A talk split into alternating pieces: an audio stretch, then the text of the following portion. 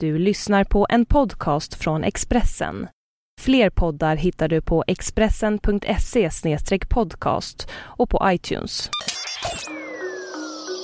Det här är Expressen Dokument om att såren börjar läka 15 år efter branden av Jimmy Fredriksson och Arne Lapidus som jag, Johan Bengtsson, läser upp.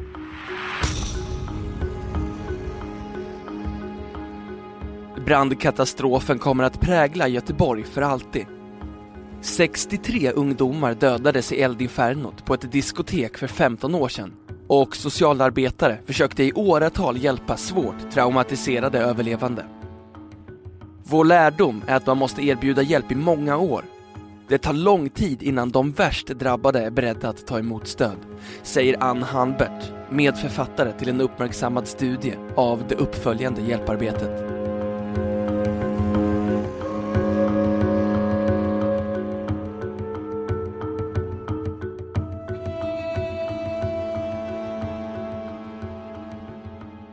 Det är sent på kvällen den 29 oktober 1998.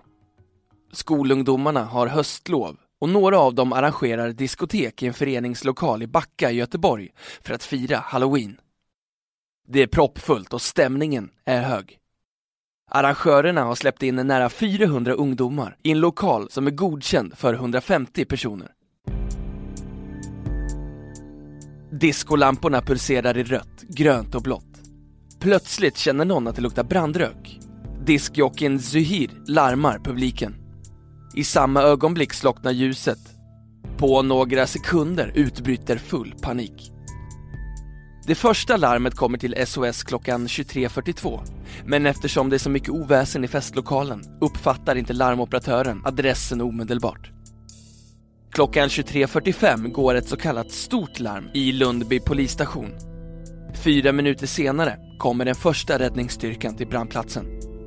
Inom en timme är 110 personer från räddningstjänst, polis och sjukvård i full färd med att rädda så många liv som möjligt. Ungdomar kastade sig ut genom fönstren och slog ner på polisbilen.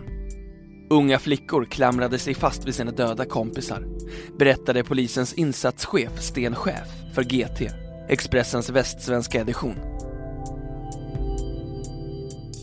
63 ungdomar i åldrarna 12 till 20 år omkommer i lågorna. 213 skadas, av dem 50 allvarligt. Senare döms fyra ungdomar för mordbrand. De hade tänt på efter en dispyt vid entrén. Än idag, 15 år senare, sätter Backabranden sin prägel på Göteborg. Tusentals efterlevande, överlevande, anhöriga och vänner bär alla på svåra minnen. Varje gång en stor katastrof äger rum någonstans i världen öppnas såren på nytt. Om man kan säga att branden i Backa har ett ansikte sitter det på svårt brännskadade Masoud Ovji, 32. Han kom till Sverige som sjuåring, skadades svårt i Backabranden som 17-åring och accepterade sitt öde när han fyllt 27. På tioårsdagen för branden skrev Masoud Avji i GT. Jag har på sätt och vis fötts på nytt, mentalt sett. Under många år sköt jag det bara framför mig. Jag såg alltid till att ha saker att göra, så att jag slapp att fundera så mycket. Flera år efter katastrofen kunde jag gå förbi en spegel och bli chockad över hur jag såg ut. Jag har släppt det nu. Jag tror det handlar om mognad. Det har ju ändå gått tio år sedan branden. Nu har det gått ytterligare fem år. För mig personligen finns det inte en dag som går utan att jag tänker på vad som hänt. Det är en del av mitt liv. Men generellt mår jag mycket bättre än jag gjorde för fem år sedan, säger Masoud som arbetar på Samhall som produktionssamordnare. Han är numera rikskänd efter sin medverkan i SVT-såpan Mot alla odds, som skildrade hur tio personer med funktionsnedsättningar skulle ta sig från Victoriafallen i Zambia till Skelettkusten i Namibia. 150 mil på 24 dagar genom svår terräng med vilda djur och hårda väderförhållanden. Massoud deltar i minneshögtider i Backa för att markera 15-årsdagen. Då kommer anhöriga och överlevande för att hedra dem som dog och för att själva bearbeta sorg och minnen. Socionom Ann Hanbert var kurator på Göteborgs socialförvaltning när branden inträffade. Hon följde i många år överlevande ungdomar som bar på svåra trauman och hade svårt att bearbeta sina fruktansvärda upplevelser. Tillsammans med medförfattarna Lars-Åke Lundberg och Lars Rönnmark gav hon 2011 ut boken Som att lägga ett pussel i vilken sex svårt drabbade ungdomar berättar om händelsen och hur de har återhämtat sig. De reflekterar och ger konkreta råd till personer i liknande situationer. Ann Hannebert hade arbetat med ungdomarna och idén till boken föddes vid en återsamling tio år efter branden. Då beslutade man att göra en uppföljning av arbetet tillsammans, att dokumentera gemensamma erfarenheter och göra dem tillgängliga för andra. Boken kom ut på engelska förra året. Den används i undervisning i socialt arbete och psykoterapi. Branden präglar fortfarande Göteborg väldigt mycket. Man stöter alltid på någon som känner någon som var med. Den aktualiseras varje gång det händer någon katastrof eller stor olycka, säger Ann Hanbert som arbetat med brottsofferfrågor i Göteborgs kommun ett tiotal år. Det finns väldigt få studier som vår bok, också internationellt. Det är unikt att göra en uppföljning efter så många år. Den beskriver en metod, hur man kan arbeta med en grupp för att hjälpa svårt traumatiserade människor att få ordning på sina fragmentariska berättelser. En kille i gruppen sa att det är som att lägga ett pussel och det blev bokens titel. Var och en fick hjälp att skriva sin berättelse för att få en klar bild av händelseförloppet. Det hjälpte dem att få kontroll och därmed kunde de lägga det fruktansvärda åt sidan, säger hon. Ann Hanbert förklarar att myndigheterna erbjöd mycket hjälp till de drabbade direkt efter branden. Men många av dem med svårast trauman gick inte att nå då. De avböjde hjälp och var först efter lång tid beredda att ta emot stöd. Det tog ett och ett halvt år efter branden innan vi lyckades etablera kontakt med den gruppen. Samhällets erbjudande om hjälp och de drabbades vilja att ta emot hjälp går ofta i otakt.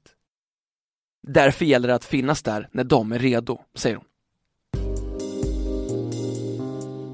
Ronny Jarepalm, 64, miste sin 14-åriga dotter Hanna i Backabranden.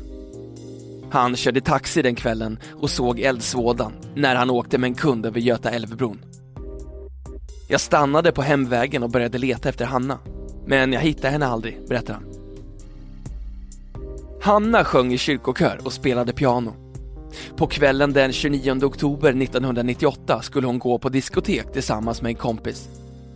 Fast jag trodde det var längre ut på hissingen så jag var inte så väldigt oroad först när jag körde förbi eldplymen, säger Ronny. Ändå stannade han när han släppte av taxikunden på hissingen.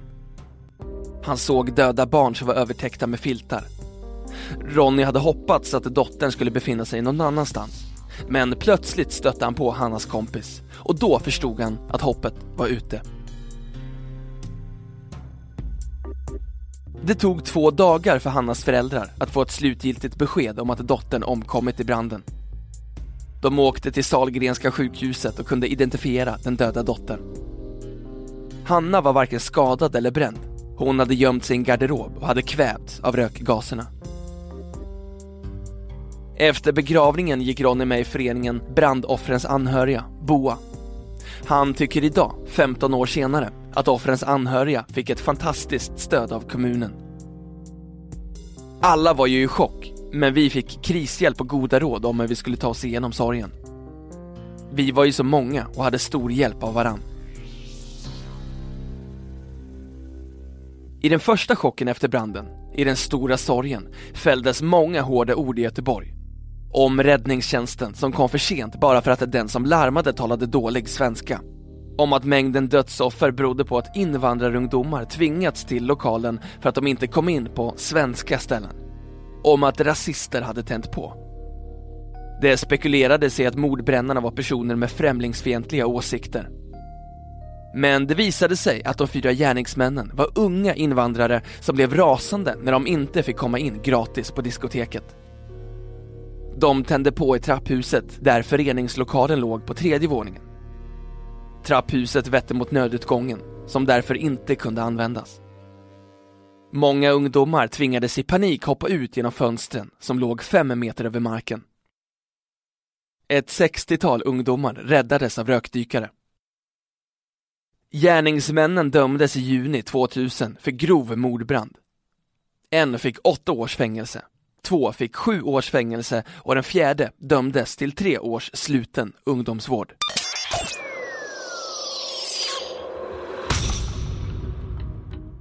Du har lyssnat på en podcast från Expressen. Ansvarig utgivare är Thomas Mattsson. Fler poddar finns på Expressen.se och på iTunes.